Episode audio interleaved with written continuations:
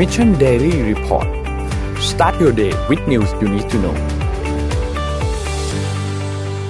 สวัสดีครับ สวัสดีครับยินดีต้อนรับเข้าสู่ Mission Daily Report นะครับ วันนี้วันที่ 10 กรกฎาคม 2020 นะครับ วันนี้วันศุกร์แล้วนะครับ ก็เจอกับพวกเรา 3 คนเหมือนเคยตอน7โมงเช้านะครับ วันนี้พี่ปิ๊กยังไม่ได้กลับมานะครับ พี่ปิ๊กยังติดธุระอยู่นะครับ เดี๋ยวพี่ปิ๊กจะกลับมาเจอกับพวกเราวันจันทร์นะครับ วันนี้ก็เลยเป็นพี่หมึกนะครับ แต่วันนี้พี่แท็บกลับมาแล้ว สวัสดีครับพี่แท็บสวัสดีครับนนท์ครับ โอเค วันนี้เราเริ่มกันที่ตัวเลขเหมือนเดิมนะครับ ตัวเลขผู้ติดเชื้อนะครับ จอห์น ฮอปกินส์รายงานอัปเดตตอน6โมงครึ่งเมื่อวานนี้นะครับ ตัวเลขผู้ติดเชื้ออยู่ที่ 12ล้าน6หมื่น6,045 คนนะครับ ตัวเลขขึ้นไปแตะที่ 12 ล้านแล้วนะครับ ตัวเลขผู้เสียชีวิตตอนนี้อยู่ที่ 5 5 5 135 คนนะครับ แล้วก็ตัวเลขผู้ที่รักษาหายแล้วนะครับ อยู่ที่6 6 9 462 คนนะครับ ไปดูตัวเลขในไทยกันบ้างครับ ตัวเลขในไทยนะครับเมื่อวานนี้ทางด้านสบคได้รายงานพบผู้ติดเชื้อเพิ่มเติม 5 คนนะครับรวมแล้วเนี่ยเป็น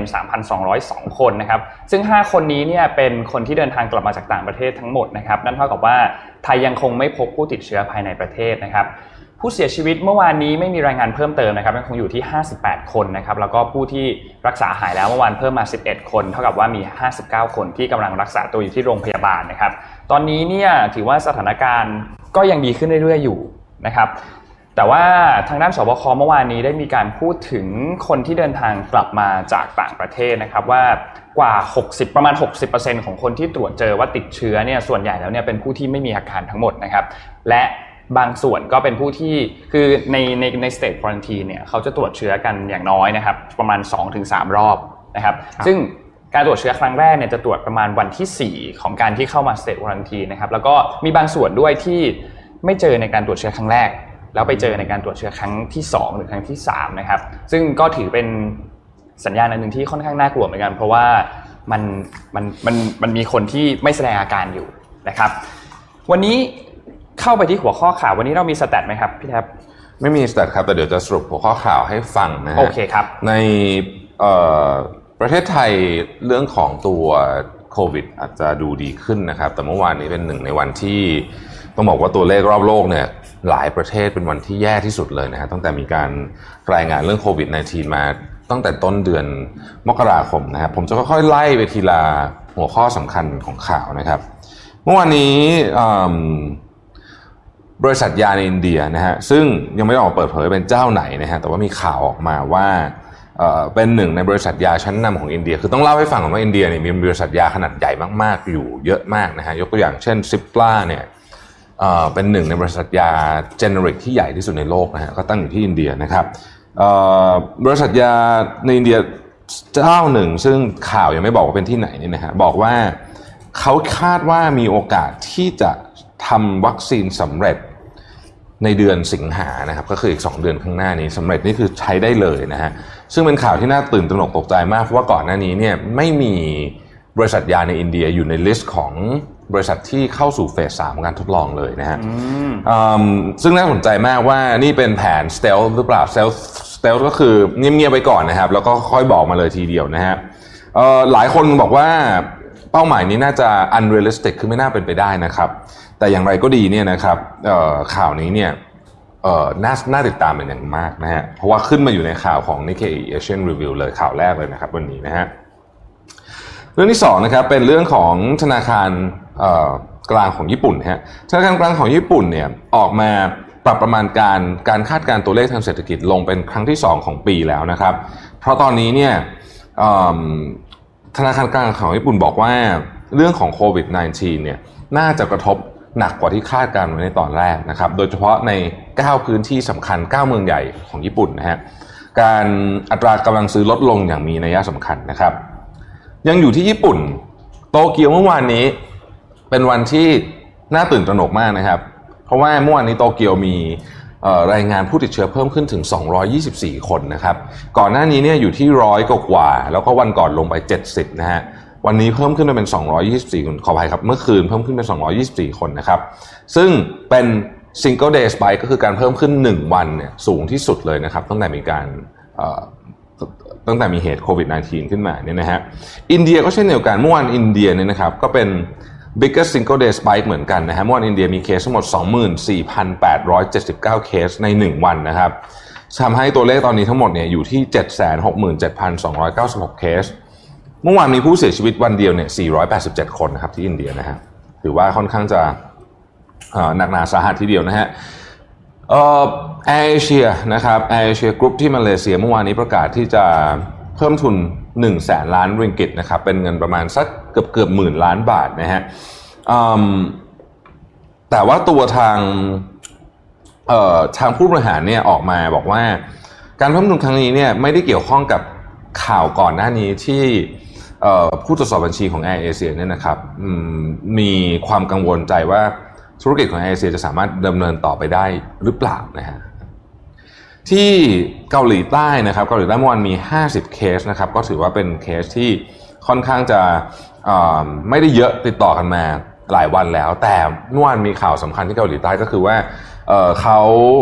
จะแบนการไปรวมตัวกันที่โบสถ์นะฮะนี้กลับมาแบนอีกครั้งหนึ่งหลังจากหลังจากอนุญาตให้กลับไปทำพิธีที่โบสถ์ได้นะฮะตอนนี้ก็รัฐบาลก็จะแบนอีกครั้งหนึ่งนะครับปัจจุบันเกาหลีใต้เนี่ยมีผู้ติดเชื้อ 13,293 คน และผู้เสียชีวิต 287 คนนะครับ ที่วิกตอเรียออสเตรเลียนะฮะวิกตอเรียวันก่อนเรารายงานข่าวไปแล้วว่า ปิดพรมแดนกับรัฐอื่นนะครับแล้วก็มีการเขาใช้คำว่า stay at home mandate นะฮะซึ่งก็คือล็อกดาวน์นั่นแหละนะครับ เมื่อวานนี้รัฐวิกตอเรียเนี่ยมีตัวเลขผู้ติดเชื้อเพิ่มขึ้น 134 คนยังคงน่าเป็นห่วงอยู่นะฮะปักกิ่งไม่มีตัวเลขผู้ติดเชื้อเพิ่มขึ้นติดต่อกันมา 3 วันแล้วนะครับ ก็ถือเป็นสัญญาณที่ดีนะฮะ วันเมื่อวานมีตัวเลขสำคัญของญี่ปุ่นออกมารายงานตัวเลขหนึ่งก็คือตัวเลขของ machinery order นะครับ ซึ่งปรากฏว่ามีการเพิ่มขึ้นนะฮะเล็กน้อยนะครับ เป็นเรื่องที่น่าแปลกใจมากเพราะว่านักวิเคราะห์คาดการณ์ว่าตัวเลขการสั่งซื้อเครื่องจักรหนักเนี่ยนะฮะยังน่าจะลดลงต่อแต่ว่าปรากฏว่าเพิ่มขึ้น 1.7%เดือนเมษายนเนี่ยลดลงไปถึง 12%นะฮะเป็นเดือนที่ตกเยอะที่สุดเลยนะฮะตอนนี้ค่อยๆไต่ขึ้นมาก็ ทำให้สัญญาณนี้ญี่ปุ่นเริ่มดีขึ้นเล็กน้อยนะครับ Gilead Sciences นะครับผู้ผลิต Remdesivir นะฮะบอกว่าตอนนี้เนี่ยกำลังมีการศึกษาว่าจะทำยาตัวนี้ในลักษณะของการเอ่อเป็นเหมือนเครื่อง inhaler อะเหมือนคนคนที่เป็นภูมิแพ้ต้องสูดไม่ใช่ภูมิแพ้เขาเรียกว่าอะไรนะที่เป็นเครื่องสูดนะนึกออกนึกออก ใช้ข้างนอกสำหรับใช้ข้างนอกโรงพยาบาลได้นะครับ ไม่ต้องไปให้ที่โรงพยาบาลแล้วนะฮะเมื่อวานแต่อยู่ในขั้นตอนการศึกษาแต่คิดว่าไม่นานน่าจะทำได้นะครับ เมื่อวานนี้รองประธานาธิบดีไมค์เพนส์นะครับ ก็ออกมาบอกว่าเดี๋ยว CDC ก็คือ Central Disease Control เป็นคนที่ควบกรมควบคุมโรคจะใช้คำว่ากรมควบคุมโรคก็ไม่เชิงมันเป็นสำนักงานควบคุมโรคของสหรัฐอเมริกา เป็นหน่วยงานระดับ Federal นะครับคือเป็นหน่วยงานของหน่วยงานระดับรัฐอะไม่ใช่ระดับใหญ่สุดอะไม่ใช่ไม่ใช่เป็นแบบย่อยๆเนี่ยนะครับ CDC เนี่ยจะออกมาให้ guideline เรื่องของการเปิดโรงเรียน นะฮะเขายังทิ้งท้ายไว้นิดนึงด้วยว่า guideline เนี่ยไม่ควรจะเข้มข้นมากเกินไปนะครับ ซึ่งจริงๆเป็นคำสั่งของประธานาธิบดีโดนัลด์ทรัมป์นั่นแหละก่อนหน้านี้ก็พูดออกมาเรื่องนี้ว่าไม่อยากให้การเปิดโรงเรียนเข้มข้นมากเกินไป guideline เข้มข้นมากเกินไปเดี๋ยวจะทำให้เด็กลำบากนะฮะที่นิวเจอร์ซีย์นิวเจอร์ซีย์เนี่ยเมื่อวานนี้เนี่ยนะครับผู้ว่าการรัฐนิวเจอร์ซีย์เนี่ยออกมาให้ต้องบอกว่าเป็นออกคำสั่งเป็น executive order นะครับให้ คนที่พำนักอยู่ในนิวเจอร์ซีย์จะว่าไปก็คือผู้ที่ใช้ชีวิตอยู่ในนิวเจอร์ซีย์ในตอนนี้เนี่ยต้องใส่หน้ากากเมื่อออกมาในที่สาธารณะนะครับ หรือนะฮะหรือนะฮะต้องใส่หน้ากากในกรณีที่ไม่ต้องสาธารณะก็ได้ แต่คุณโซเชียลดิสเทนซิ่งไม่ได้ก็ต้องใส่หน้ากากเหมือนกันนะครับอ่านี่ก็เป็น Executive Order ที่เพิ่งออกมาเมื่อวานนี้นะฮะ United Airlines เมื่อวานนี้ออกมาบอกว่าจะต้องส่ง คล้ายๆกับ notice ไปกับพนักงาน4 0 0 0 0 3 3 6 0 0 0คนนะฮะว่าอาจจะต้องมีการคล้ายๆกับเหมือนพักงานต่อนะฮะเดี๋ยวเดี๋ยวเล่า detail ให้ฟังนะครับที่ EU นะครับ EU มีการทำข้อตกลงกับ Roche กับ Merck นะฮะเรื่องของการใช้ตัวยาทดลองของโควิด -19 นะครับยังไม่ได้ออกมาบอกรายละเอียด แต่ว่าแค่บอกว่ามีการนำข้อตกลงกันแล้วนะฮะฟิลิปปินส์ก็เป็นอีกหนึ่งประเทศที่มี sing single day biggest single day jump ก็คือตัวเลขผู้ติดเชื้อสูงสุดเนี่ยนะฮะอยู่ที่ 2,539 คนทำให้ตอนนี้เนี่ยตัวเลขผู้ติดเชื้อรวมเนี่ย53,500 3,509 คนนะครับเออแล้วก็มีผู้เสียชีวิต 1,300 คนนะฮะโดนัลด์ทรัมป์นะครับออกมาบอกว่ารัฐไหนไม่ยอมเปิดโรงเรียนนะฮะจะตัดงบประมาณนะครับ เพราะว่า การเปิดโรงเรียนถือว่าสำคัญสำหรับเด็ก ๆ และครอบครัวนะครับโดนัลด์ทรัมป์ก็เริ่มออกมาใช้มาตรการเกี่ยวกับเรื่องงบประมาณกลางเนี่ยนะฮะกับรัฐต่างๆ แล้ว เพราะว่ารัฐหลายรัฐที่มีปัญหาหนักๆอยู่ตอนนี้เนี่ยเป็นรัฐที่มีผู้ว่าการรัฐเป็นเดโมแครตนะครับอืมก็นี่แหละฮะเดี๋ยวคงต้องสู้กันอีกเยอะนะครับบรูคส์บรัเ e อร์อันนี้จริงๆเป็นข่าวเก่า แล้วแต่ก็มาเล่าอีกอีกก็ถูกนำมาพูดถึงอีกครั้งหนึ่งเพราะว่าเมื่อวานนี้ Brooks Brothers ก็ file chapter 11 อย่างเป็นทางการนะครับ ถือเป็นเอ่อ ผู้ขาย retailer อีกเจ้าหนึ่งนะฮะที่อาจจะต้องบอกว่าตกเป็นเหยื่อของโควิด -19 ก็ได้นะครับอิหร่านฮะตอนนี้อิหร่านมีผู้เสียชีวิตทั้งหมดเนี่ยเกิน 12,000 คนแล้วนะครับ เฉพาะ 24 ชั่วโมงที่ผ่านมาเนี่ยมีผู้เสียชีวิตถึง 153 คนนะฮะ IMF นะ IMF นะครับ IMF ออกมาบอกว่าอออยากให้ผู้นำโลกนะและ ผู้ที่ควบคุมเรื่องของนโยบายต่างๆ ของโลกเนี่ยอย่าลืมเรื่องของ climate change ด้วยนะครับ เพราะว่าเมื่อวานนี้เนี่ยมีการประชุมกันเรื่องนี้นะครับ แล้วก็ IMF บอกว่าแม้ว่าตอนนี้ทุกคนจะคุยกันแต่เรื่องโควิด -19 แต่เรื่อง climate change เนี่ยถือเป็นเรื่องที่จริง ๆ แล้วใหญ่กว่า และส่งผลกระทบต่อทั้งเศรษฐกิจ และสภาพสังคมของโลกมากกว่านะครับ เรื่องมันเป็นแบบนี้ฮะคือ เมื่อสักประมาณ 2 สัปดาห์ที่แล้วเนี่ยมันมีบทความหนึ่งใน Financial Times ซึ่งจริงๆ ก็เป็นเจ้าหน้าที่ IMF ก็เป็นหนึ่งในคนที่ให้ความคิดเห็นเรื่องเรื่องนี้ด้วยเนี่ยเขาบอกว่าคือช่วงนี้เนี่ยคนพูดถึงแต่เรื่องโควิด -19 ใช่ไหมครับเพราะว่ามันเป็นมันเป็นข่าวใหญ่ที่สุด แต่ว่าจริงๆโควิด -19 เนี่ยที่มันมาถึงวันนี้ได้เนี่ยก็เพราะว่าเราเนี่ยเหมือนกับไม่ได้สนใจคำเตือนของผู้เชี่ยวชาญ มีคนเตือนเรื่องนี้หลายคนนะฮะก่อนที่จะเกิดโรคระบาดโควิด -19 หนึ่งในคนที่เราคุ้นเคยมากที่สุดก็คือบิลเกตส์ ตอนครับเตือนมาตั้ง4 4 5ปีแล้วแต่จริงๆมันมีคนเตือนทุกปีนะฮะถ้าเกิดไปย้อนดูจริงๆอะเรื่องเนี้ยคือเขาไม่ได้เตือน specific ว่าอะไร แต่เขาบอกว่าโรคโรคเขาใช้คำนี้เลยว่าโรคระบาดจากทางเดินหายใจนะฮะมีโอกาสเกิดขึ้นอย่างมาก เพราะฉะนั้นอมพอไม่มีคนเหมือนกับสนใจคำเตือนนี้นะฮะก็แล้วก็มันก็เลยเกิดโรคนี้ขึ้นนะเมื่อวานเนี้ยเอ่อผู้ว่าการของ IMF ก็เลยบอกว่าเฮ้ยจริง ๆ แล้วเนี่ยเรื่องโลกร้อนเนี่ยเราเตือนกันเยอะกว่าอีกนะอ่า เพราะฉะนั้นมันมันเกิดขึ้นแน่นอนนะฮะต้องหาแผนเตรียมการรับมือไว้ด้วยนะครับฮ่องกงครับฮ่องกงเมื่อวานนี้บอกว่าให้ระวัง third wave เนี่ยพูดถึง third wave นะครับที่ฮ่องกงนะฮะเพราะเมื่อวานนี้มีผู้ติดเชื้อเพิ่มขึ้น 23 คนนะครับ แล้วบางอันเนี่ย trace ไม่ได้ trace ไม่ได้ก็คือไม่รู้ไปติดกันที่มามาที่ไหนนะฮะเขาก็เลยกลัวเรื่องของ third wave ตอนนี้รัฐบาลฮ่องกงกำลังจะ มีการออกประกาศเรื่องของ social distancing ใหม่ หลังจากเลิกใช้ไป 2 รอบแล้วไอ้สักสองเดือนแล้วนะครับ อินโดนีเซียเขาเป็นอีกประเทศหนึ่งที่เมื่อวานนี้เป็น biggest single day spike เหมือนกันนะครับ 1,853 เคสนะฮะ วันก่อนแค่1,200ก็ว่าเยอะแล้วนะฮะเมื่อวานนี้1,800นะครับ ตอนนี้นี่ผู้ติดเชื้อที่อินโดนีเซีย 68,079 คนนะครับ ผู้เสียชีวิต 3,359 คนนะฮะ อย่างที่ผมบอกนะฮะเมื่อวานนี้เป็นวันที่มีผู้ติดเชื้อ ต่อหนึ่งวันเนี่ยสูงสุดหลายประเทศมากครับนะครับอะคร่าวๆอ๋ออีกเรื่องหนึ่งทอง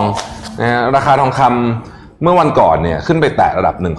1,800 เหรียญสหรัฐนะครับ เป็นราคาสูงสุดในรอบ 8 ปีนะฮะแล้วก็คิดว่านะผู้เชี่ยวชาญบอกว่าน่าจะไปต่ออีกนะครับ เพราะว่าตอนนี้เนี่ยสถานการณ์เศรษฐกิจของโลกกลับเข้ามาสู่สภาวะที่ไม่ค่อยนิ่งอีกแล้วนะครับอืม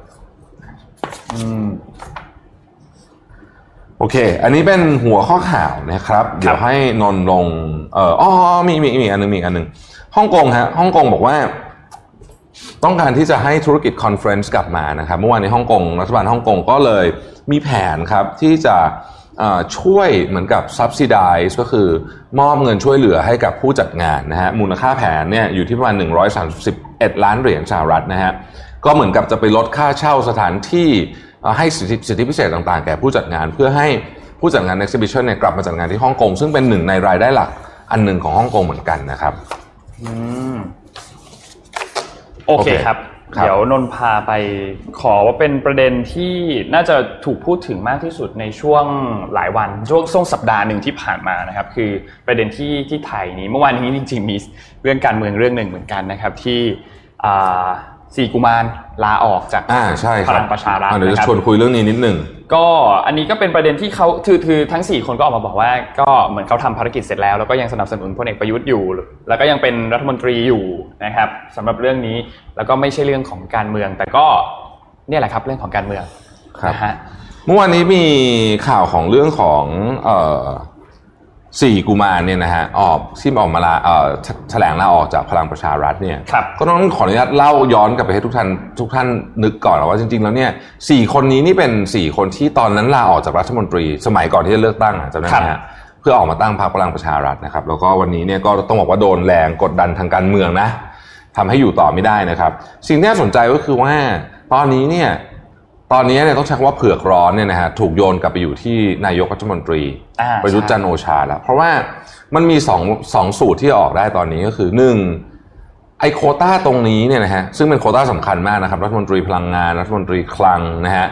อะไรต่างๆนานาเหล่านี้เนี่ย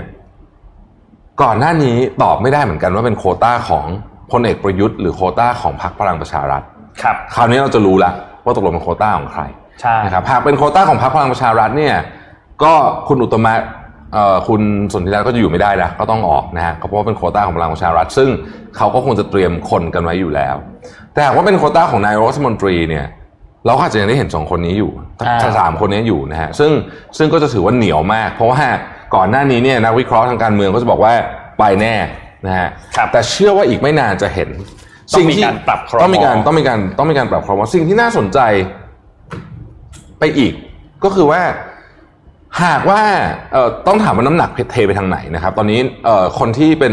คอการเมืองส่วนใหญ่ที่ผมได้มีโอกาสคุยด้วยเขาบอกว่าคงต้องโดนปรับออกแหละนะเพราะว่ามันไม่ใช่แค่เรื่องของโควต้ารัฐมนตรีอย่างเดียว แต่ว่าเอ่อมันเป็นเรื่องของความเชื่อมั่นด้วยนะครับคำถามก็คือว่าหัวหน้าทีมเศรษฐกิจตอนนี้คืออาจารย์สมคิดเนี่ยจะอยู่หรือเปล่าอ่าใช่นะฮะอันนี้คำถามที่หนึ่งถ้าอาจารย์สมคิด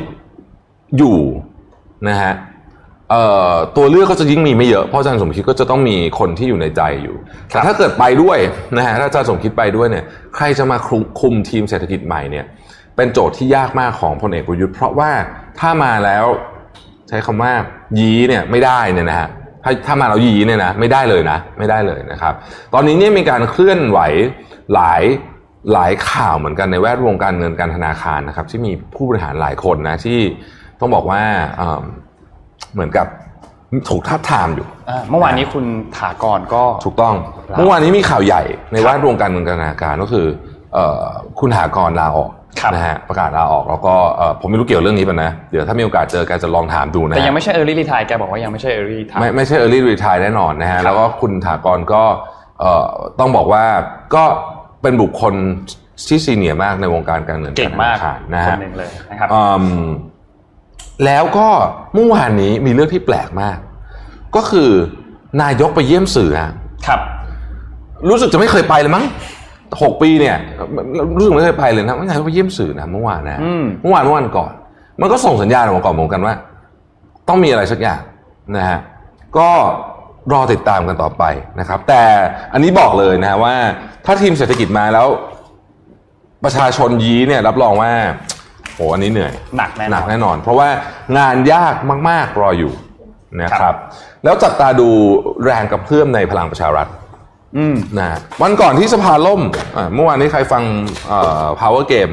อ่าวันก่อนที่สภาล่มครับก็ล่มแบบไม่น่าล่มเลย ถูกต้องนะฮะไม่น่าล่มเลย ซึ่งมันก็เป็นการแสดงพลังไม่แสไม่ไม่รู้ว่าเป็นการแสดงให้เห็นเหมือนกันว่า เฮ้ย ไม่ใช่ว่าเสียงคุณมี 270 กว่าเสียงแล้วจะ ไม่ล่มนะเขาล่มได้เหมือนกันล่มเหมือนกันะฮะล่มจริงๆเลยสภาล่มนะครับเหมือนกันเมื่อวานนี้ อุตส่าห์มีฝ่ายค้านมาช่วยแล้วนะฮะก็ยังล่มอยู่ดีใช่นะฮะเราไปที่อีกประเด็นหนึ่งที่สำคัญเหมือนกันนะครับ ยังอยู่ที่ไทยนะครับ แต่เป็นประเด็นเกี่ยวกับเรื่องของพรบคู่ชีวิต แล้วก็ตัว สมรสเท่าเทียมอ่าครับนะครับประเด็นนี้น่าสนใจเพราะว่ามันมี 2 อันที่ออกมาในช่วงเวลาเดียวกันนะครับแล้วก็ค่อนข้างสร้างความสับสนพอสมควรเหมือนกันอืมนะครับเดี๋ยวนนท์ค่อยๆเล่าให้ฟังเราเอาอันแรกก่อน อันแรกคือเมื่อวันที่ 8 กรกฎาคมที่ผ่านมาเนี่ยนะครับ ทางด้านที่ประชุมคอรมอเนี่ยเขาเลื่อนประชุมมาจากเดิมเขาประชุมวันอังคารเขามาประชุมวันพุธนะครับ แล้วก็เขาก็ได้มีมติเห็นชอบนะครับว่าให้มีการผ่านร่างพรบคู่ชีวิต แล้วก็ร่างพรบแก้ไขเพิ่มเติมตัว ปพพนะครับปปพคือประมวลกฎหมายแพ่งและพาณิชย์นะครับ ซึ่งไอตัวร่างอันนี้เนี่ยเสนอโดยกระทรวงยุติธรรมนะครับ ทีนี้ก็ดูเหมือนว่าตัวพรบคู่คู่ชีวิตอันนี้เนี่ยดูเหมือนจะดีใช่ไหมครับคนก็น่าจะชอบใช่ไหม แต่ว่าหลังจากนั้นไม่นานครับ เกิดแฮชแท็กอันหนึ่งขึ้นมาก็คือไม่เอาพรบคู่ชีวิตเกิดติดเทรนด์ทวิตเตอร์อยู่สักพักหนึ่งเหมือนกันนะครับสำหรับเรื่องนี้ ทีนี้เขาก็เลยมาดูว่า เอ๊ะมันเกิดอะไรขึ้นนนท์จะค่อยๆอธิบายคือ ตัวพรบคู่ชีวิตเนี่ยมันยังมีบางข้อที่มันยังไม่ครอบคลุมการเข้าถึงสวัสดิการต่างๆ หรือสิทธิประโยชน์ของคู่ชีวิตนะครับ มันเป็นประมาณนี้ครับ คือสิทธิประโยชน์บางอย่างเช่น การลดหย่อนภาษีของคู่สมรสนะครับ แล้วก็มีตัวร่างตัวนี้เนี่ยมันยังใช้คำว่าเป็นบุคคลของชายกับหญิงอยู่ มันยังมีตัวข้อกฎหมายบางอันที่จะเป็นบุคคลชายกับหญิงอยู่ ไม่ใช่คำว่าระหว่างบุคคลกับบุคคลนะครับ ซึ่งมันเป็นเหมือนกันที่เราสร้างกฎหมายอันใหม่ เพื่อมาเซิร์ฟคนกลุ่มนี้โดยเฉพาะแทนที่จะใช้กฎหมายตัวทุกคนเท่าเทียมกันใช้กฎหมายตัวเดียวกันนะครับ ทีนี้ก็เลยมีทางสสจากพรรคก้าวไกลนะครับ เลยมีการเสนอตัว กฎหมายขึ้นมาอีกอันนึง ซึ่งตัวนี้เนี่ยคือตัวสมรสเท่าเทียมนะครับ ตัวสมรสเท่าเทียมเนี่ยตามกฎหมายตามมาตรา 77 แล้วเนี่ยนะครับต้องมีการรับฟังความคิดเห็นของประชาชนก่อน ซึ่งก็จะมีมีลิงก์ข้อมูลที่จะนำไปของรัฐบาลเลยนะครับ ไปแสดงความคิดเห็นเกี่ยวกับตัวข้อกฎหมายนี้ว่ามีความคิดเห็นว่าอย่างไรบ้าง ไม่จำเป็นต้องเป็น LGBT เท่านั้นนะครับ เป็นเพศชายเพศหญิงทั่วไปทุกคนสามารถมีสิทธิ์ที่จะเข้าไปแสดงความคิดเห็นเกี่ยวกับตัวนี้ได้นะครับ แล้วตัวนี้เนี่ยก็จะถูกส่งต่อไปให้ทางสภานะครับสภาผู้แทนราษฎรเนี่ยทำการพิจารณาตัวนี้ เช่นเดียวกันกับตัวร่างที่ทางคอรมอเพิ่งผ่านมา ก็ยังไม่ได้ถือว่ามีการบังคับใช้เลยนะครับ แต่ว่าก็จะถูกส่งไปให้สภาผู้แทนราษฎรเนี่ยทำการพิจารณาเรื่องนี้อีกครั้งหนึ่งเช่นเดียวกันนะครับ เพราะฉะนั้น 2 ตัวนี้เนี่ยออกมาในเวลาเดียวกัน แต่ว่าเป็นคนละตัวกันนะครับพรบคู่ชีวิตไม่เท่ากับตัวสมรสเท่าเทียมนะครับสตัวนี้เป็นคนละตัวกันนะครับ อยากให้ทุกคนค่อยๆ หาข้อมูลอ่านนิดนึง แล้วก็ลองศึกษาข้อมูลดูนะครับ มันจะมีความที่เป็นเกี่ยวกับเรื่องของภาษากฎหมาย แล้วมันอาจจะงงๆนิดนึงนะครับ แต่ว่าตอนนี้เนี่ยมีหลายเพจเหมือนกันที่ออกมาแล้วก็ออกมาค่อยๆ สรุปให้ฟังเป็นข้อๆนะครับ แต่ว่าส่วนใหญ่แล้วเนี่ยก็จะเป็นเกี่ยวกับเรื่องของอการจดทะเบียน เรื่องของการพิพากษาคดี แล้วก็เรื่องของถ้าหากว่ามีฝ่ายใดฝ่ายหนึ่งเสียชีวิต ตัวมรดกตัวทรัพย์สินที่สร้างด้วยกันมาจะตกไปอยู่ที่ใครอะไรอย่างนี้นะครับ ก็จะเป็นตามข้อกฎหมายต่างๆนะครับ ที่จะมีการปรับปรับเปลี่ยนแล้วก็แก้ไขสำหรับเรื่องนี้นะครับ ซึ่งตอนนี้เนี่ยถือว่าเป็นเพียงจุดเริ่มต้นเท่านั้นนะครับ เพราะว่าตัว ที่เปิดให้คนเข้าไปแสดงความคิดเห็นเนี่ยจะเปิดตั้งแต่ช่วงต้นเดือนที่ผ่านมาจนถึงวันที่ 17 กรกฎาคมนี้นะครับยังมีเวลาอยู่นะครับ ตอนนี้เข้าใจว่ามีประมาณ 50,000กว่าคนแล้วนะครับที่เข้าไปแสดงความคิดเห็นเกี่ยวกับเรื่องนี้เดี๋ยว หลังจากนี้เดี๋ยวนนจะทิ้งลิงก์เข้าไปในในคอมเมนต์นะครับแล้วก็ถ้าใครที่อยากจะเข้าไปแสดงความคิดเห็นเกี่ยวกับเรื่องนี้ เป็นการใช้สิทธิ์ทั่วไปตามที่ประชาชนทุกคนมีเนี่ยนะครับสามารถเข้าไปใช้สิทธิ์ แสดงความคิดเห็นตรงนี้ได้ว่าคุณมีความคิดเห็นอย่างไร เกี่ยวกับตัวข้อกฎหมายร่างข้อกฎหมายที่จะมีการนำเสนอนะครับเพราะเดี๋ยวมันยังต้องมีอีกหลายชั้นนะถูกต้องครับกฎหมายเดี๋ยวมีอีกหลายสเต็ปครับถูกต้องเดี๋ยวมีอีกหลายสเต็ปนะครับอันนี้เป็นแค่สเต็ปที่หนึ่งเท่านั้นเองถูกต้องครับใช่ครับโอเคนะครับผมมีข่าวหนึ่งนะสั้นๆก่อนจะไปเจ็ดโมงครึ่งนะครับคือจำได้ไหมฮะว่าช่วงสักสองสองเดือนที่แล้วเนี่ยที่สหรัฐอเมริกาเนี่ยมีต้องเรียกว่าเป็นวิกฤตเลยนะฮะ ของการขาดแคลนอาหารนะครับ โดยเฉพาะอาหารที่มาจากเนื้อสัตว์นะครับ สาเหตุไม่ใช่อะไรครับเพราะว่า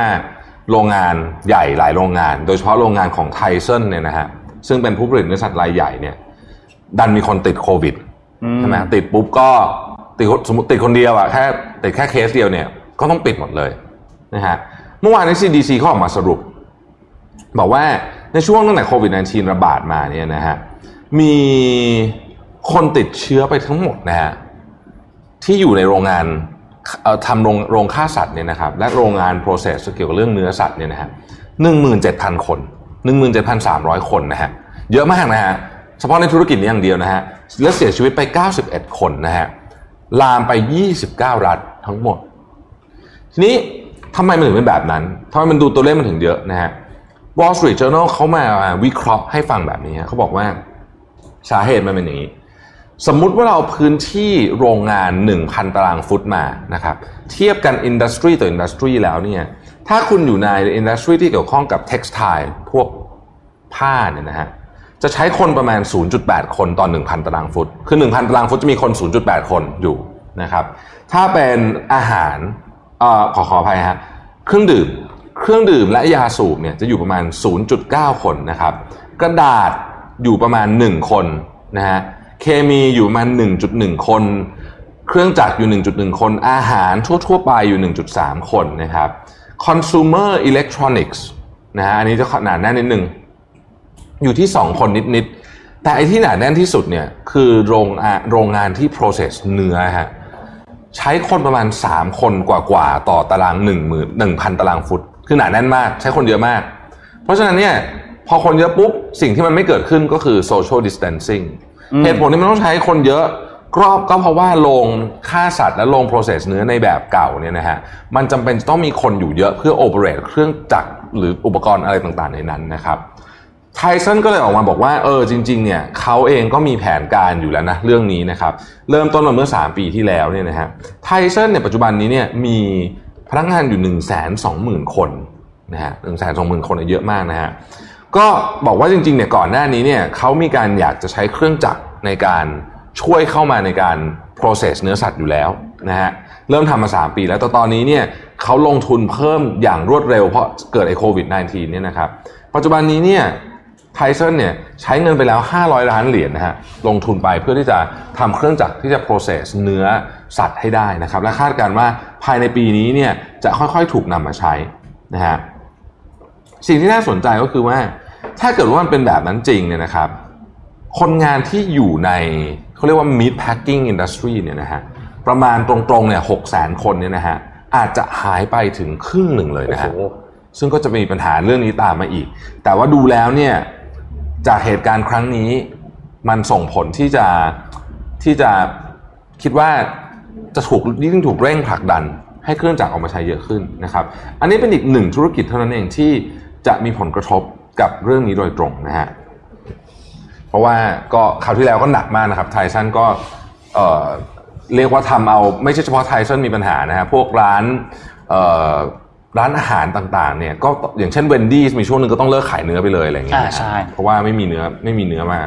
สป라이นะฮะ ซึ่งก็นั่นก็เป็นหนึ่งในเหตุผลที่ทำให้เนื้อที่เป็น plant based ขายดีด้วยนะ ถูกต้องถูกต้องนะครับสำหรับช่วงเวลาตอนนั้น จริงๆ หลายท่านอาจจะอาจจะสงสัยว่าเอ๊ะปัจจุบันนี้เขาไม่ได้ใช้เครื่องจักรหรอต้องบอกว่าจริงๆ ในโรงงานเอ่อโรงฆ่าสัตว์ และโรงงานที่เกี่ยวข้องกับการ process เนื้อสัตว์เนี่ยใช้เครื่องจักรเยอะอยู่แล้วนะครับ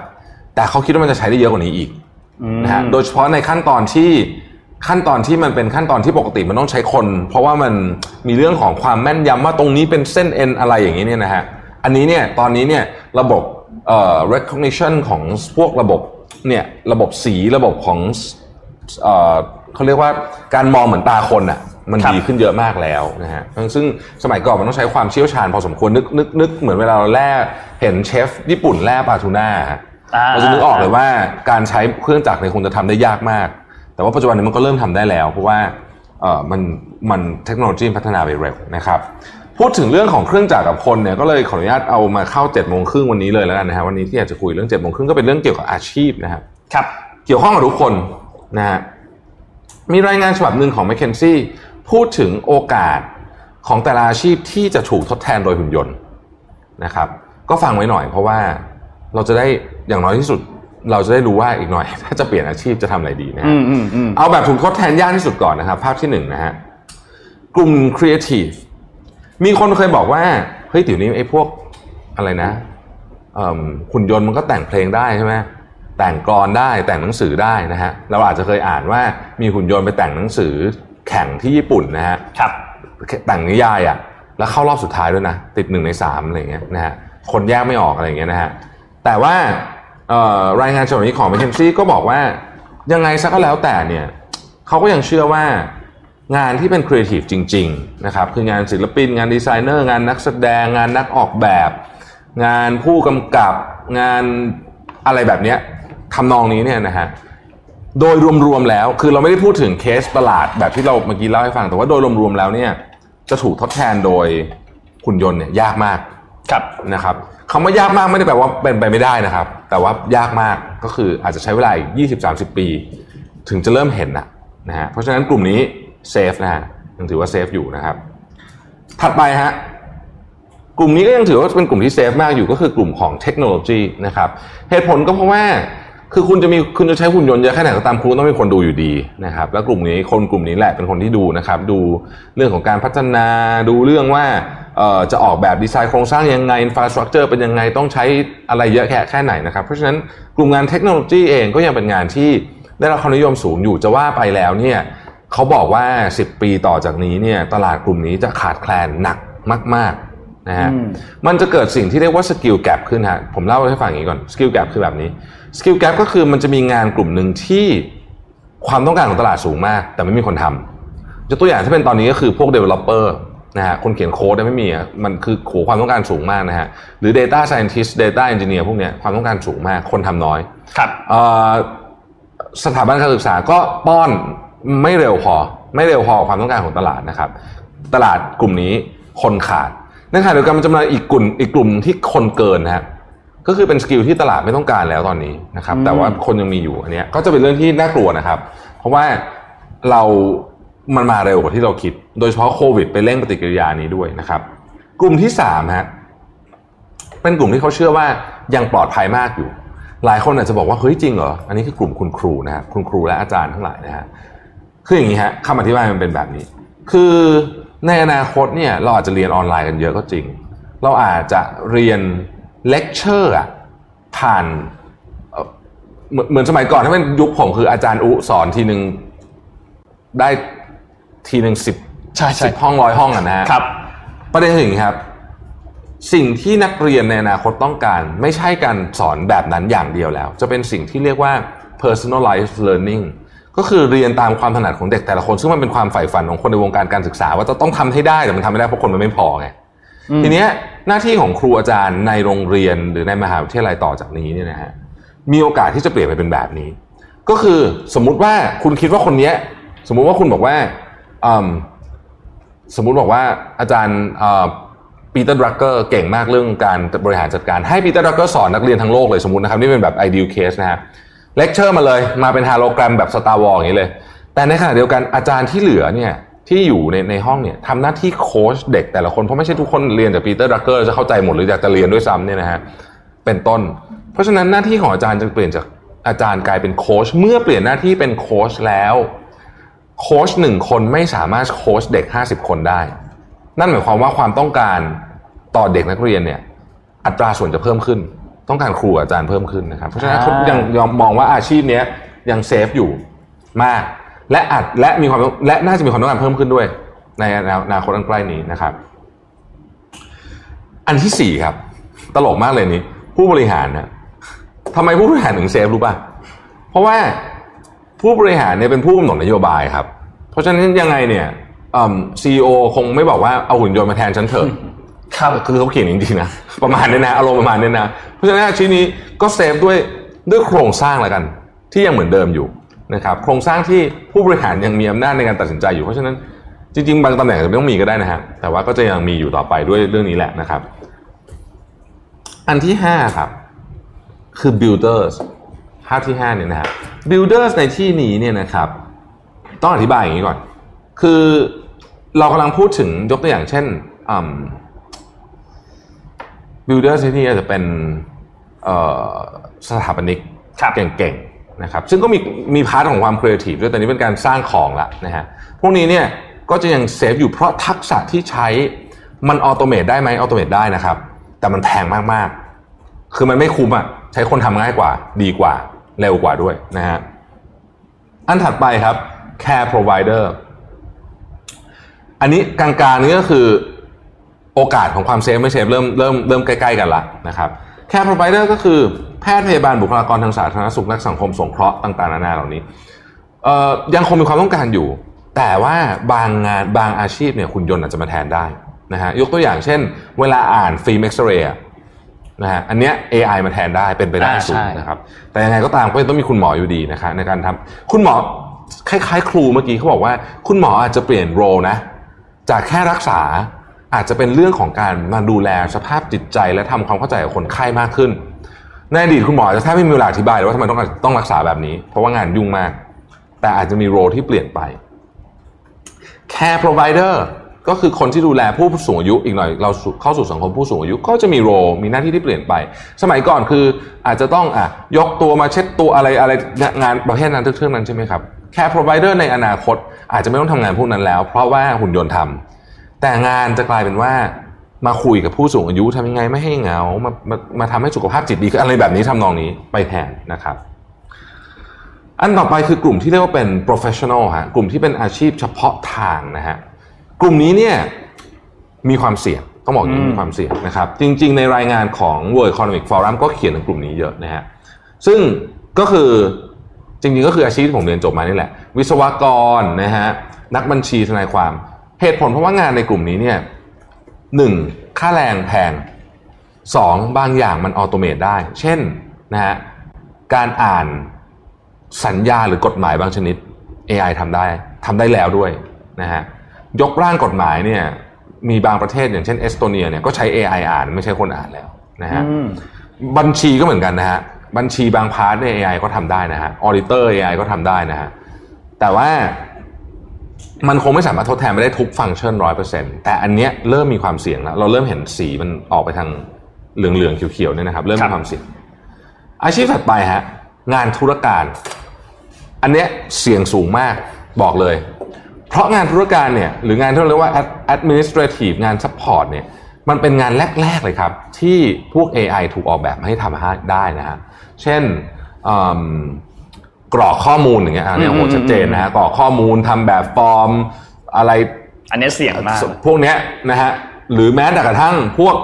support ต่างๆ ในออฟฟิศที่คุณนึกออกอะอะไรก็แล้วแต่เนี่ยนะฮะรวมไปถึง call center บางประเภทขอเน้นว่าบางประเภท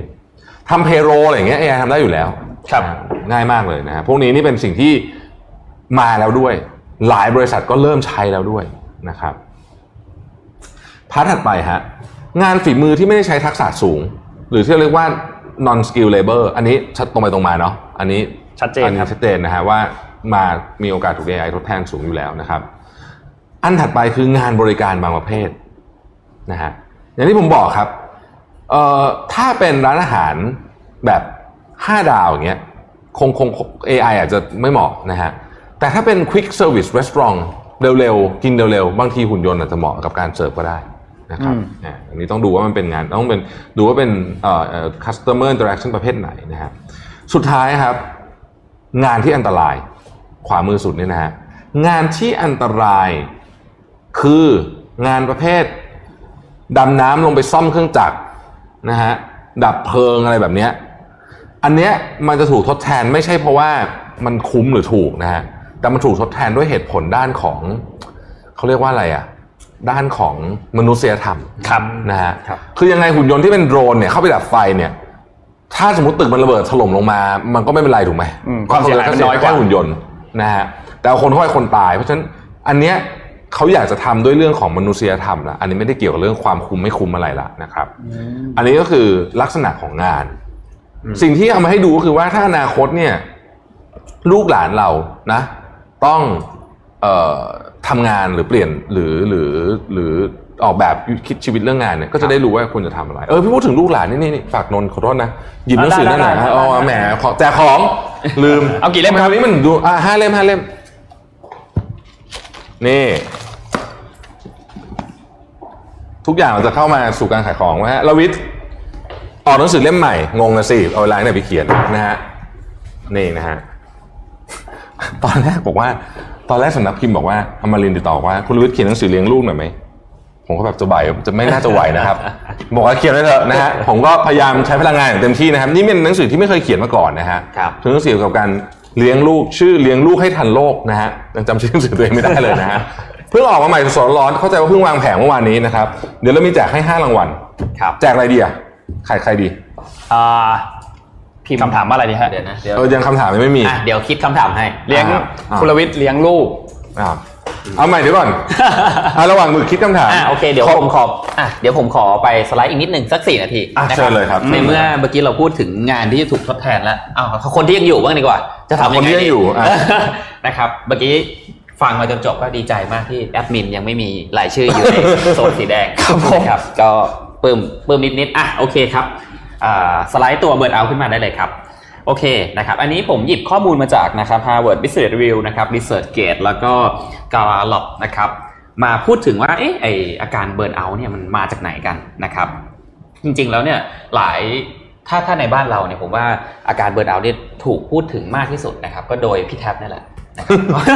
ไม่ใช่ใครที่ไหนนะครัอ๋อโอเคครับอ่านะฮะจริงๆอะหลายคนก็คิดว่าเอ๊ะเบิร์นเอาท์เนี่ยมันมาจากตัวเราหรือเปล่านะ มันมาจากว่า เรารู้สึกไม่อินไม่สนุกหรือเปล่า แต่จริงๆแล้วพอไปดูผลรีเสิร์ชจริงๆอะครับ หลายครั้งนะฮะการเบิร์นเอาท์เนี่ยสไลด์ถัดไปนะครับ มาจาก environment ครับก็คือมาจากสภาพแวดล้อมการทำงานนะครับ จากผลสำรวจนะครับที่ทางก l ล p เนี่ยไปทำรีเสิร์ช7,500 คนเนี่ยนะครับได้ข้อมูลมาว่ามี 5 ข้อหลักๆนะครับที่มักจะทำให้เอ่อ employee พนักงานเนี่ยนำไปสู่การเบิร์นเอาท์นะครับอ่าสไลด์ถัดไปครับโอเค ข้อแรกนะครับคือ unfair treatment นะครับก็คือการปฏิบัติการเลือกปฏิบัติที่ไม่เป็นธรรมนะครับ ก็ถ้าบ่อยครั้งเนี่ยก็จะทำให้เกิดความรู้สึกว่าเอ๊ะทำไมสิ่งที่เราถูกทรีตเนี่ยมันไม่เหมือนกับที่พนักงานคนอื่นๆถูก treat นะครับมันก็นำไปสู่การ burnout ได้นะครับอันนี้เป็นหนึ่งในข้อแรกนะครับ อันที่สองก็คือว่าไม่สามารถบริหารจัดการงานที่มีอยู่ได้ หรือปริมาณ workload เนี่ยมันเยอะเกินไป และมันเยอะอย่างต่อเนื่องนะครับ จนในที่สุดแล้วเนี่ย แม้บางครั้งเนี่ยตัวพนักงานเองเนี่ยสามารถใช้ capacity แต่เต็มร้อยเปอร์เซ็นต์แล้ว แต่ถ้ามันร้อยแบบหนึ่งร้อยหนึ่งหนึ่งร้อยสองแล้วก็ร้อยไปเรื่อยๆ ตลอดตลอดเวลาระยะมันจะนำไปสู่การเบิร์นเอาท์ในที่สุดนะครับ อีกอันหนึงก็คือว่า บทบาทที่ไม่ชัดเจนนะครับ ไม่รู้ว่าโรของตัวเองหน้าที่ของตัวเองเนี่ยทำอะไรกันแน่นะครับ เข้ามาแล้วก็ยังงงเอ๊ะอันนั้นเราก็ทำอันนี้เราก็ทำสรุปแล้วเราทำอะไร นะครับแต่อันนี้ผมไม่อยากมองให้มันเป็นเป็นปัญหานะผมว่าการได้ทำหลายอย่างเนี่ยเป็นโอกาสในการเรียนรู้นะครับอีกอันหนึงก็คือว่า lack of communication and support from their manager นะครับก็คือตรงไปตรงมาเลยฮะพวกเขาเนี่ยไม่ได้รับการสื่อสารที่ดีนะครับจากหัวหน้านะครับผู้บริหารหรือผู้จัดการของเขานะครับหรือไม่ได้รับการสนับสนุนหรือไม่ได้ถูก facilitate นะครับในการทำงาน อีกอันหนึ่งก็คือว่า การกดดันนะครับ time pressure กดดันเรื่องเวลาแบบไม่มีเหตุผลนะครับ อย่างเช่น ยกตัวอย่างว่า โยนงานมาบอกว่า เอ้ยหมึกเอาพรุ่งนี้นะครับ แต่ว่างานเนี่ยยังไม่เสร็จเลยนะครับ อย่างเงี้ยถือว่าเป็นการกดดันไม่ใช่ปะส่วนใหญ่ไม่มีนะงานเราพวกนี้ไม่มีมีแต่เมื่อวานเอาเมื่อวานนะครับส่วนใหญ่เอาเมื่อวานหมดนะครับนะครับ โอเคนะฮะต่อไปครับ สไลด์ถัดไปครับ แล้วเราจะป้องกันมันได้ยังไงล่ะนะครับ ก็เอ่อ มีวิธีง่ายๆนะครับที่ผมจะแนะนำ6ข้อนะครับ อันนี้ก็หยิบมาจาก research เหมือนกันนะครับ เป็น researchในปีสไลด์ถัดไปได้เลยนะครับ เป็น research ที่มีในปี 1999 นะครับ เป็น research ของ professor Michael นะครับและคริสเตนาพูดถึง 6 ปัจจัยนะครับที่เป็นต้นตอของการเกิด burnout แล้วก็การ manage มันนะครับไม่ให้เกิดขึ้นนะครับ อันแรกก็คือ บริหาร workload ก็คืออันเมื่อกี้เลยอันเดียวกันนะครับเพียงแต่ว่าอันนี้เราก็มานั่งดูว่าเราจะบริหาร workload ได้ไง การวางแผนงานการจัด priority นะครับการมอบหมายงาน แล้วก็รู้จักปฏิเสธอย่างมีเหตุผลอีกอันหนึงก็คือ ลดความเป็น perfectionist ลงบ้างนะครับ ข้อที่2นะครับถ้า pervasive lack of control เนี่ยหรือรู้สึกว่าตัวเองขาดการควบคุมนะครับ อาจจะต้องหาความจริงว่าจริงๆอะเวลาที่เราไม่สามารถควบคุมได้ หรือเวลาความคิดเห็นของเราไม่ถูกนำเสนอไปถึงหัวหน้าเลยเนี่ย มันเป็นแฟกต์จริงๆหรือเปล่า หรือมันเป็นแค่เราคิดอยู่ฝ่ายเดียวนะครับ พยายามหาให้เจอว่าเราสิ่งที่เราทำเนี่ยแล้วเรารู้สึกเนี่ยมันเป็นแฟกต์หรือมันเป็นแค่ความรู้สึก เพราะบางครั้งเนี่ยทางหัวหน้าเองเนี่ยอาจจะไม่ได้รู้สึกแบบนั้นเลยก็ได้เพียงแต่ลูกน้องรู้สึกไปเองว่า เอ้ย คุณไม่รับฟังเลย คุณไม่ทำตามที่เราแนะนำเลยนะครับทางทันที่เนี่ยถ้าเอาแฟกต์มาคุยกันแล้วเนี่ยการชั่งน้ำหนักเนี่ยมันคือโกเดียวกันก็คือทำให้ทีมสักเซสมากที่สุดนะครับเพราะฉะนั้นก็ลองไปดูว่า เวลาที่เรารู้สึกขาดการควบคุมในที่ทำงานเนี่ยมันเป็นเพราะว่า fact หรือเป็นเพราะเรารู้สึกไปเองนะครับข้อที่ 3 คือเรื่องของ reward และรางวัลตอบแทนนะครับอันเนี้ยตรงไปตรงมานะครับเพราะหนึ่งในการทำงานของคนทำงานคือเราก็ต้องการรายได้นะครับเมื่อต้องการรายได้แล้ว ถ้าเรารู้สึกว่า reward ที่เราได้มันไม่เหมาะสมกับการ energy หรือว่าพลังงานหรือความทุ่มเทที่เราใส่ลงไปในองค์กรเนี่ยอันเนี้ยทำสองสิ่งนะครับอย่างแรกคือประเมินตัวเอง วิเคราะห์แต่แต่ต้องตรงไปตรงมานะ ว่าใน range เฉลี่ยแล้วในตลาดเนี่ยความสามารถคุณเท่าเนี้ย skill คุณเท่าเนี้ยคุณ generate รายได้ให้บริษัทเท่าเนี้ยคุณจะควรที่จะมีรายได้ประมาณเท่าไหร่นะครับ แล้วก็ลองคุยกันดู ที่สุดแล้วจะกลับไปเรื่อง communication คือคุยถ้าไม่คุยเนี่ย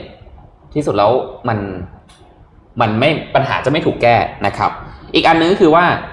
หลังจากคุยแล้วถ้ามันยังไม่ได้อีกลองเลือกองค์กรให้ถูกต้องนะครับ เพราะว่าบางองค์กรเนี่ยเขาให้ reward กับแต่ละอาชีพไม่เหมือนกันนะครับ ถ้าคุณเป็น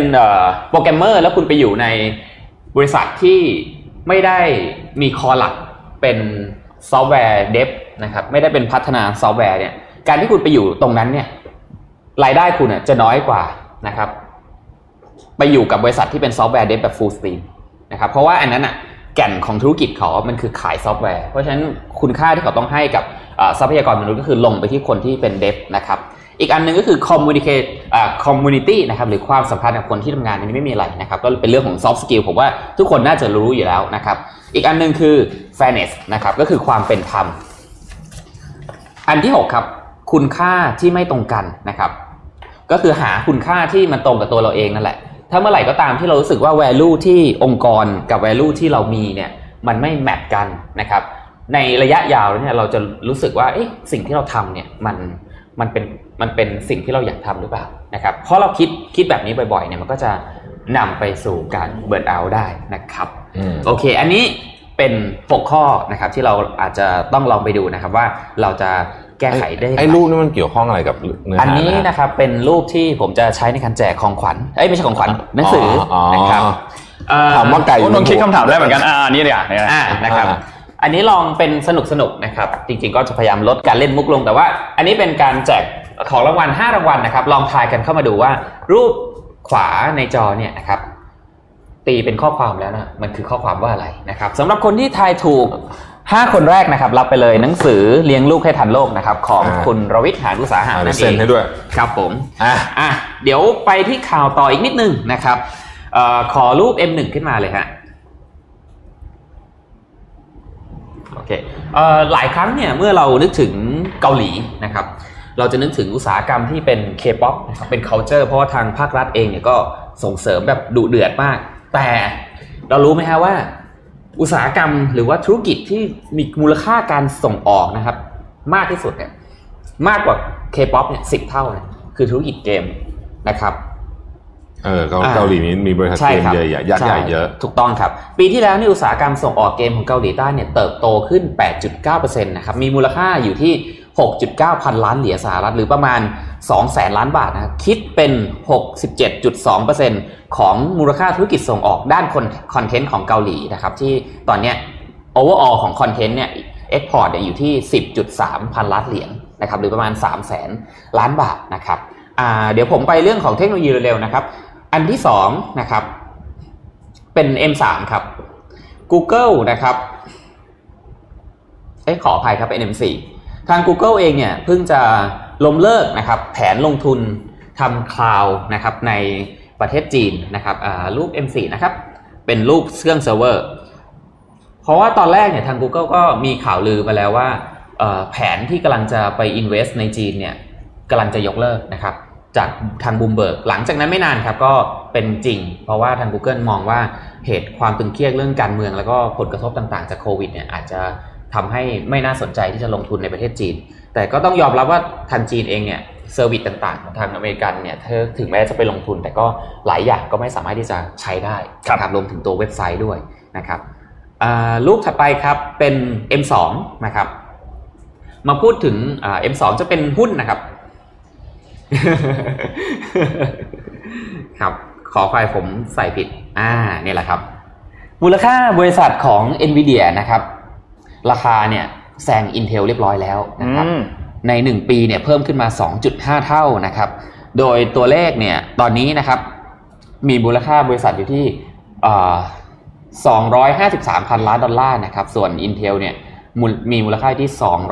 245พันล้านดอลลาร์นะครับ ปัจจัยที่สำคัญเนี่ยมาจากการที่ราคาหุ้นของเขาเนี่ยเพิ่มขึ้นอย่างต่อเนื่องนะครับ แต่ในขณะเดียวกันเนี่ย Intel เนี่ย เพิ่มขึ้นอยู่ที่เพียงประมาณ 15%เท่านั้นนะครับ แล้วก็ NVIDIA เนี่ยถึงแม้เป็นบริษัทที่รายได้เติบโตมาตลอดนะครับ แต่ในในช่วงวิกฤตนะครับก็ ก็ได้รับผลกระทบเช่นกันนะครับ โอเค ไปที่สุดท้ายครับ Family Mart ของญี่ปุ่นนะครับ ก็คืออิโตซุอิโตชูนะครับ เตรียมทุ่มเงินนะครับ6แสนล้านเยน เพื่อที่จะตั้ง tender offer นะครับก็คือตั้งซื้อหุ้นของทาง Family Mart เนี่ยให้เกินเอ่อจำนวนสัดส่วนหุ้นก็คือ 51.1%นะครับเพื่อที่จะเข้าครอบเขาเรียกว่าอะไร เข้าเช็คโอเวอร์กิจการของ Family Mart ในญี่ปุ่นนะครับทำทำจะทำ tender offer อะใช่ครับอะโอเคอะยังมีข่าวที่เรียกว่าเป็นนนท์มีอีกเพียบเหมือนกันจัดก่อนเลยครับอะมีข่าวที่เป็นข่าวข่าวใหญ่อย่างต่อเนื่องนะครับ ก็คือเรื่องของ Wirecard จริงๆเราติดตามเรื่องนี้มาตลอดทั้งสัปดาห์นะฮะตอนนี้ก็เริ่มมี detail บางอย่างออกมานะฮะคืออย่างนี้ พอยิ่งยิ่งคือตอนนี้เนี่ยทีมที่เข้าไปตรวจสอบเนี่ยก็มีทีมของ KPMG นะครับซึ่งเป็นอีกบริบริษัทหนึ่งที่เป็น auditor แล้วก็หน่วยงานของรัฐด้วยที่ชื่อว่าบาฟินนะฮะก็เข้าไปก็ไปเจอตัวละครลับที่โผล่ขึ้นมาเยอะแยะเลยนะฮะน่าสนใจมากนะครับ คือตอนนี้เนี่ยเขาค้นพบว่าหนึ่งใน transaction ที่ วายคาร์ทำเนี่ยเยอะที่สุดเนี่ยนะฮะทำกับบริษัทชื่อ Al Alarm Solution อยู่ที่อาบูดาบีนะฮะอยู่ที่ดูไบอยู่ที่ขอขอไปอยู่ที่ดูไบนะครับ แล้วก็ตอนเนี้ยเมื่อเมื่อวานเนี่ยเขาเพิ่งออกหมายจับนะฮะโอลิเวอร์เบลฮุสซึ่งเป็นผู้บริหารนะครับ ซึ่ง บินกลับมาที่มิวนิกพอดีนะฮะปกติเนี่ยอยู่ที่ดูไบนะครับ แล้วก็เขาบอกว่าไอ้รอยรั่วใหญ่ที่สุดตอนนี้เนี่ยไปเจอกับ transaction ที่ทำอยู่ที่บริษัทนี้นะฮะซึ่งมันสอดคล้องกับข่าวหนึ่งที่ลงใน Financial Times เหมือนกันว่า พอ KPMG เข้าไปออดิตบิดบัญชีอย่างละเอียดเนี่ยคนพบว่าตัวเลขที่ที่เห็นเป็นบวกเป็นบวกมาตลอดหลาย ๆ ปีเนี่ยนะครับ จริง ๆ แล้วเนี่ยตัวเลข transaction หลักก็คือ transaction ที่ทำอยู่ในยุโรปกับสหรัฐอเมริกาของ y c a r d เนี่ยติดลบมาตลอดนะฮะ แต่มันบวกได้ด้วยตัวเลขที่มาจากตัวเลขบัญชีฝั่งเอเชีย ซึ่งเขาเจาะลึกลงไปว่ามันคือตัวเลขกับไอไอบริษัทเนี่ยนะฮะ L Alarm Group เนี่ยนะครับ L Alarm Solution เนี่ยนะฮะและตัวเลขนี้เนี่ยดูแล้วยังหาที่มาที่ไปไม่ได้พูดก็คือมีการพูดง่ายคือมีการตกแต่งบัญชี นั่นเองนะครับเราก็มาตกแต่งบัญชีเพื่อให้กำไรมาจาก operation ที่อยู่นอกยุโรปนะฮะ Wirecard เนี่ยมีอีกหน่วยงานหนึ่งชื่อ Wirecard Bank เป็นธนาคารนะครับ หน่วยงานนี้เนี่ยเมื่อวานนี้ดอยช์แบงก์ออกมาบอกว่าก็จะออกมาช่วยอุ้ม อันนี้อันนี้ไม่เกี่ยวกับบริษัทแม่นะฮะจะออกมาช่วยอุ้มสำหรับผู้ที่ฝากเงิน แล้วก็ผู้ให้เงินกู้บางส่วนดอยช์แบงก์เนี่ยเป็นธนาคารขนาดใหญ่ที่สุดของเยอรมนีนะครับทุกครั้งที่มี financial crisis ของบริษัทเยอรมันเนี่ยDeutsche Bank จะถูกรัฐบาลออกมาขอให้ช่วยเหลืออยู่เสมอนะครับ ก็ช่วยมาหลายครั้งแล้วนะฮะเคยเทคโอเวอร์บริษัทเคยเทคโอเวอร์ธนาคาร ที่จะล้มของเยอรมันเนี่ยมาสองรอบแล้วนะครับเอ่อตอนนี้วันก่อนจำได้ไหมฮะที่บอกว่ามีการติดตามตัว COO คนหนึ่งของ w i คาร์ดที่ไปอยู่ที่ฟิลิปปินส์ปัจจุบันนี้ยังหาตัวไม่เจอนะฮะแล้วเขาเชื่อว่าคนนี้แหละคือกุญแจสำคัญที่จะมาตอบคำถามได้ว่าเงิน 1,900 ล้านยูโรที่หายไปอะหายไปที่ไหนนะฮะคงต้องติดตามเรื่องนี้ต่อไปอีกยาว อีกยาวน่าจะอีกยาวนะครับ แต่ว่าเป็นเรื่องที่ทำให้รัฐบาลเยอรมันต้องบอกว่าเสียหน้ามากนะครับ ครับ อืม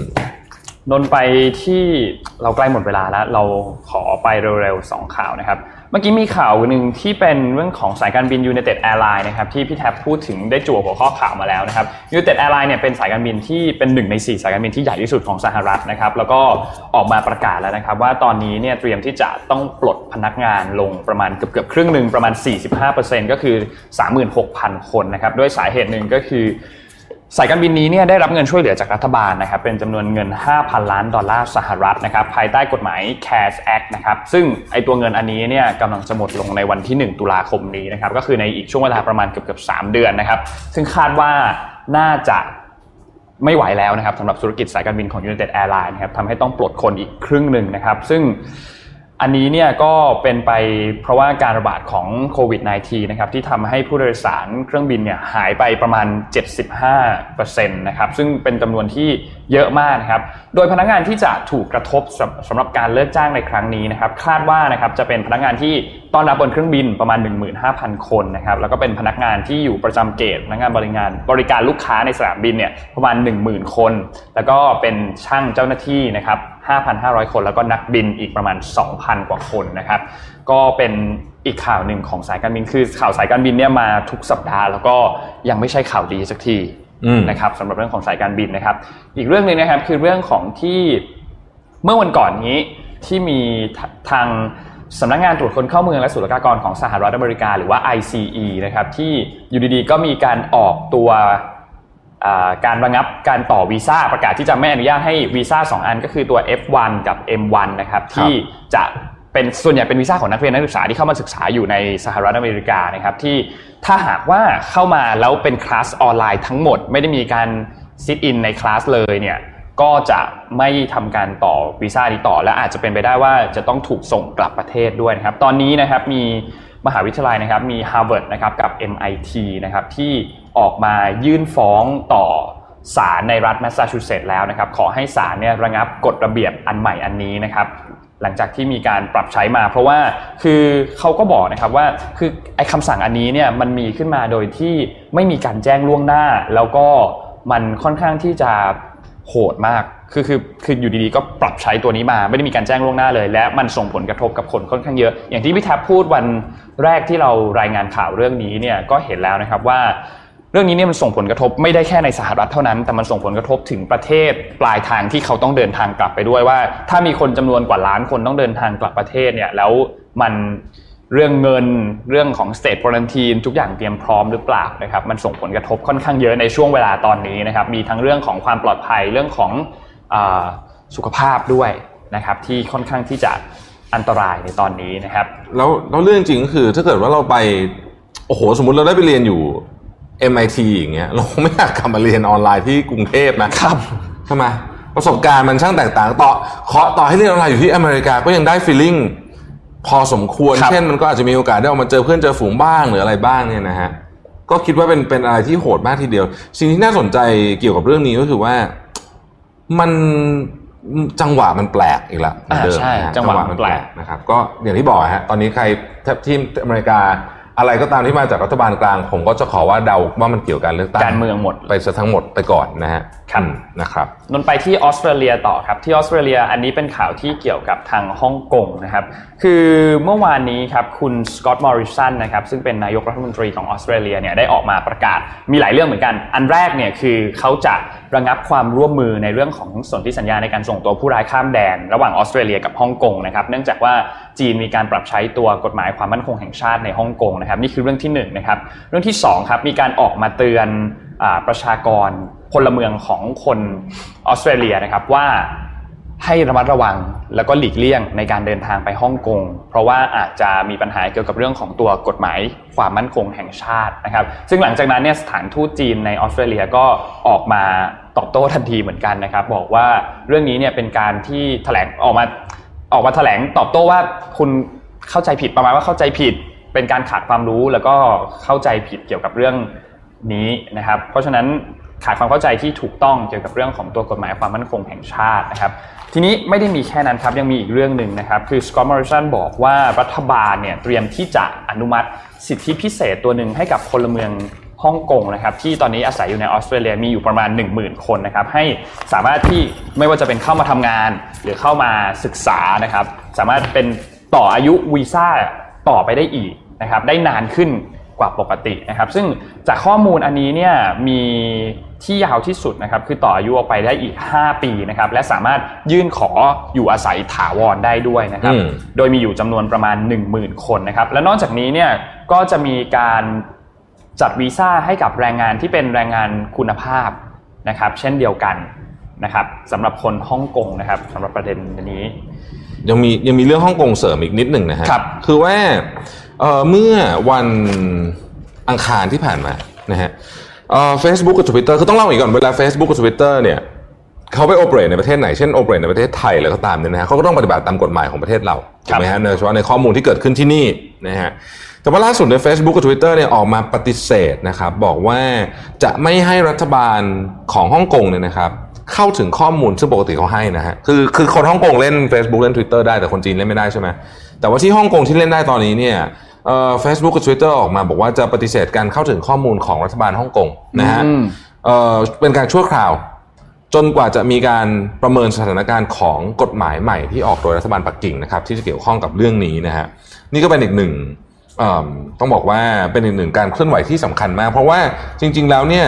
โดยปกติแล้วเนี่ยข้อมูลใน Facebook กับ Twitter เนี่ยนะครับเอ่อ รัฐบาลของประเทศที่บริบริษัทต่างเหล่านี้เข้าไปโอเปเรตอยู่เนี่ยครับข้อมูลที่เกิดขึ้นในประเทศนั้น ปกติเขาขอ request ได้ เช่นอืมตามจับผู้ร้ายอะไรพวกเนี้ยนะฮะอืมถ้าเกิดว่ามันเกิดอย่างในประเทศไทยเนี่ยมันก็มีใช่ไหมเคยมีเคยมีโจรปล้นเสร็จโพสเฟซบุ๊กอะไรอย่างเงี้ยนะฮะก็ไม่รู้ทำทำไมเหมือนกันแต่แล้วว่าก็แล้วก็มี location แล้วก็โดนอ่ามีจับอะไรแบบเนี้ย location ขอขอ track ได้ขอหมายครับหมายศาลไปขอ track ได้ แต่ตอนนี้เนี่ย Facebook กับ Twitter เนี่ยบอกว่าจะปฏิเสธคำขอของรัฐบาลฮ่องกง ไปก่อนนะฮะจนกว่าจะมีการเปลี่ยนแปลงนะคครับครับ8โมงพอดีเราปิดท้ายด้วยข่าวของลูกพี่กันวันนี้ไม่มีทรัมป์ประจำวันแต่มีลูกพี่นะครับครับลูกพี่นะครับเมื่อวานนี้นะครับมีงาน World AI Conference ที่จัดขึ้นที่เซี่ยงไฮ้นะครับแล้วก็ได้มีการประกาศนะครับว่าตอนนี้เนี่ยเทสลาใกล้มาก ๆ แล้วที่จะสามารถผลิตตัวรถยนต์ที่เป็น fully autonomous นะครับหรือว่าอยู่ในระดับ 5 นะครับ ระดับ 5 นี่คือไม่ต้องมีคนขับอะอืม ไม่ต้องมีคนขับเลยใกล้แล้วนะครับ และคาดว่าน่าจะได้เห็นในช่วงสิ้นปีนี้ด้วยนะครับ คือเป็นรถที่ 100% driveless ก็คือรถยนต์ไร้คนขับแบบแท้จริงนะครับ ต้องบอกว่า Tesla เนี่ยแข่งกับ Google ก็คือตัว Waymo นะ ตัว Waymo ก็เป็นแต่ Tesla ก็ยังนำอยู่หลายขุมอยู่เหมือนกันนะครับครับสำหรับเรื่องของรถยนต์ที่เป็นขับอ่า ขับเองนะครับขับอัตโนมัตินะครับเทสลาเองก็มีระบบออโต้พ l o t อยู่แล้วแต่อันนั้นเนี่ยจำเป็นยังต้องมีคนอยู่หลังพวงมาลัยอยู่ ต้องมีครับการจับพวงมาลัยอยู่ทุกๆโนไม่แน่ใจทุก ๆ 30 วิหรืออะไรประมาณนี้นะครับแม้ว่าจะเป็นการขับอัตโนมัติก็ตามนะครับ แต่ว่าใกล้แล้วครับเราใกล้ที่จะได้เห็นตัวรถยนต์อันนี้แล้วแต่ว่าน่าสนใจมากนะ เพราะว่าเมื่อถึงเวลาที่มันถูกนำมาปรับใช้ใน สมมุติว่าเอาในบ้านเราก็ได้ มีรถยนต์ขับเองอัตโนมัติร้อยเปอร์เซ็นต์เนี่ย ก็น่าสนใจเหมือนกันเหมือนกันว่าถ้าขับร่วมกับคันอื่นอืมประเด็นในเรื่องของอย่างที่พี่แท็บเคยพูดเรื่องขอเรื่องงจริยธรรมจริยธรรมต่างๆ ในการตัดสินใจว่าถ้ามันเกิดอุบัติเหตุจริงอ่าๆแล้วจะต้องขับรถไปชนใครเนี่ย ก็เป็นประเด็นที่น่าสนใจเหมือนกันคือถ้า fully มันออกมาแบบได้จริงแล้วหมายถึงว่าใช้แบบหนึ่งร้อยเปอร์เซ็นต์จริงๆอะหมายถึงในระยะเวลาอันใกล้มันจะเปลี่ยนหลายอย่างเลยนะใช่อุตสาหกรรมรถยนต์นี่คือมันเปลี่ยนพลิกพลิกโลกไปเลใช่เพราะว่าคือโดยปกติแล้วอะทุกวันเนี้ยคนที่เป็น gen ใหม่ ๆ เขาก็ไม่ได้จะซื้อของจะซื้อรถยนต์ที่ยมันเป็นละใช่อืมเขาจะลงทุนกับ experience ประสบการณ์ซื้อประสบการณ์มากขึ้น เพราะฉะนั้นเนี่ยกลายเป็นว่ารถมันกลายเป็นสิ่งหนึ่งที่มันแชร์กันใช้ได้อืมนะครับ มันก็แค่ just a เรียกอะในเมื่อคุณจอดไว้อะคุณซื้อมาสมมติคุณซื้อมาราคา 1 ล้านบาทเนี่ย คุณส่วนใหญ่คุณจะจอดไว้ ที่เหลือก็คือมันไม่ได้ใช้ ถูกต้องนะครับวันหนึ่งมันใช้แค่ชั่วโมงเดียวเนี่ยการที่ไอ้ฟูลี่เขาเรียกว่า utilization rate ต่ำมากใช่ครับนะฮะอืมนะฮะพอฟูลี่มาเนี่ยผมว่าเปลี่ยนใช่อีลอนเขาพูดนนขอโค้ดเลยนะครับ I remain confident that we will have the basic functionality for level 5 autonomy complete this year คือในปีนี้ คือ ผมว่าในปีนี้มันมันอาจจะใช้กับถนนที่มันจะต้องอาจจะมีเส้นใช่อะไรที่ชัดเจนใช่เพราะว่าจากที่ผมดูในวิดีโอของของทางเทสลาปล่อยออกมา มันยังเป็นเอ่อ AI ที่มันคต้องอยบนบนไฮเห็นว่าเถูกต้องมันต้องเห็นเส้นเห็นรถที่อยู่ในชัดแค่บางเส้นแต่เท่านั้นถ้าแบบในบ้านเราถนนมันถูกนี่ซ่อมอยู่เสถ้ามาบ้านเรานี่ต้องเขียนอัลกอริทึมใหม่เลยนะเพราะว่าเพราะว่าเฮ้ยมาบ้านเรานี่ปุ๊บเจอมอไซค์ย้อนศรนี่มึงงงเลยนะงงงง Elon Musk นี่ถึงจะต้องไปแก้โค้ดเลยอะแป๊บหนึ่งมาไงวะมอไซค์ย้อนศรเอาไงดีวะ งงเลยนะฮะ อีลอนช็อกเลยฮะ ช็อกเลยนะฮะ เทสลามาฉลาดฉลาดนี่วิ่งไม่ไปเลยนะฮะครับผมมอไซค์ย้อนศรคืออะไรนะครับงงไม่เคยเห็นมาก่อนนะฮะ ระบบพังหมด พังหมดเลยนะฮะนะครับเพราะมาบ้านเรานี่คงอีกนานครับคงอีกนานใช่แต่ว่าที่อเมริกาเนี่ยใช่เอ่อมันหลายๆอเมริกามันมีถนนที่เรียกว่าเป็น freeway ครับนะครับ ซึ่งก็ต้องบอกว่าเป็นถนนที่ถูกออกแบบมา ถ้าถ้าพูดถึงเรื่องถนนนี่ผมว่าดีที่สุดในโลกนะ ก็คือไม่มีสี่แยกอืมสมมุติว่าคุณจะมาเป็นถนนวิ่งอย่างนี้ใช่ไหมถ้าคุณจะลงไปวิ่งข้างล่างเนี่ย ก็เขาใช้คำว่า exit ก็คือคุณต้องออกไปแล้ววนออกอืมจะขึ้นก็วนขึ้น เพราะฉะนั้นรถเนี่ยมันจะไม่มีการมาตัดหน้ากันอะครับ มันจะเข้าแค่เข้ามาจากข้างๆเท่านั้น และออกไปจากข้างๆเท่านั้นซึ่งอย่างเงี้ยฟูล y อ u ท o น o มัสได้อ่าใช่แต่เจอถนนเมืองไทยบางวันก็วันเวบางวันก็ไม่วันเวอะไรอย่างเงี้ยนะ คือบางวันก็จะมีสวนเลนเพิ่มมาอะไรอย่บางเงี้ยจุดคืองงมาก อ่านะฮะ คือถ้าเกิดคุณไม่ต้องอะไรหรอกแค่คุณมาจาก อีกโซนหนึ่งของกรุงเทพอะครับบางทีคุณยังงงว่าตรงนี้เขาขับรถกันยังไงอะใช่เออเพราะว่าอันนี้เขาเรื่จะองมีจริงเขาจะมีวัฒนธรรมการขับของโซนนั้นของเขาอะครับนะฮะความท้าทายของอีลอนมัสนะฮะอยากให้ ผมว่ามาดูผมว่าไปถ้าไปสามประเทศแล้วขับแล้วผ่านเนี่ย ผมว่าอันนี้คือผ่านเลยหนึ่งคือเมืองไทยเนาะอันที่สองคืออินเดียครับอินเดียนี่เรียกว่านอกจากจะมีมอเตอร์ไซค์ย้อนสอนจะมีวัวด้วยนะฮะครับ คุณถ้าเกิดแต่คุณวัวต้องไปก่อนด้วยนะวัวต้องไปก่อนด้วยถูกคุณต้องจอดรอวัวไปก่อนนะฮะแล้วแล้วแล้วเดี๋ยวระบบระบบอัตโนมัติอาจจะงงเสียงแตรด้วยอินเดียแตรตลอดเวลาด้วยนะฮะแล้วก็อีกที่หนึงก็คือเวียดนามฮะครับเวียดนามนี่ก็เป็นอีกประเทศหนึ่งที่ขับรถได้ ไม่ธรรมดา จริง ๆ ทีมเดฟอะน่าจะประธานออฟฟิศอยู่เสามประเดเทศฟเลยนี่เป็นเดฟเนี่ยนะฮะทีมเดฟผมไม่ไหวเลิกนะฮะคือถ้า dev ตรงนี้ได้ไปไหนก็ได้ ไปไหนก็ได้เลยไปไหนก็ได้นะนะครับครับวันนี้น่าจะโอเคครบถ้วน ใช่ครับครับเราก็ขอบคุณสปอนเซอร์ของเรานะครับพัสยานะครับตัวหน้ากากผ้าไหมพัสยาที่เป็นหน้ากากที่มีเทคโนโลยีคือหนึ่งกันน้ำกันสวยฝุ่น PM 2.5 ไม่มีสารฟอร์มาลดีไฮด์ที่เป็นสารก่อมะเร็งนะครับ มีให้เลือกถึง 70 สีนะครับ 70 สีมันเยอะมากจริงอะเยอะมากเยอะมากๆนะครับ แล้วก็ที่สำคัญก็คือรายได้ส่วนหนึ่งที่เขาได้จากการขาย หน้ากากผ้าไหมตัวนี้เนี่ยเขาก็จะนำไปบริจาคให้กับผู้ที่ได้รับผลกระทบจากโควิด -19 ด้วยนะครับครับส่วนเสื้อสูทของเราที่เราใส่กันอยู่นะครับเป็นเสื้อสูทที่ใส่สบายมากเบามากนะครับซักเครื่องได้แล้วก็ไม่ต้องรีดด้วยนะครับใครมองหาเสื้อสูทอยู่ที่ราคาค่อนข้างเบานะครับอยู่ที่ 2,790 บาท ดูได้แล้วที่ shop ออนไลน์ของพัสยาแล้วก็หน้าร้านของพัสยานะครับลองไปหาดูแล้วก็ไปลองใส่ดูนะครับแล้วก็ ฝากพัสยาไว้ด้วยนะครับ ขอบคุณที่อยู่กับพวกเราทุกเช้านะครับครับวันนี้เราสามคนก็ลาไปก่อนเอาไว้เจอกันวันจันทร์ครับ สวัสดีครับ สวัสดีครับ Mission Daily Report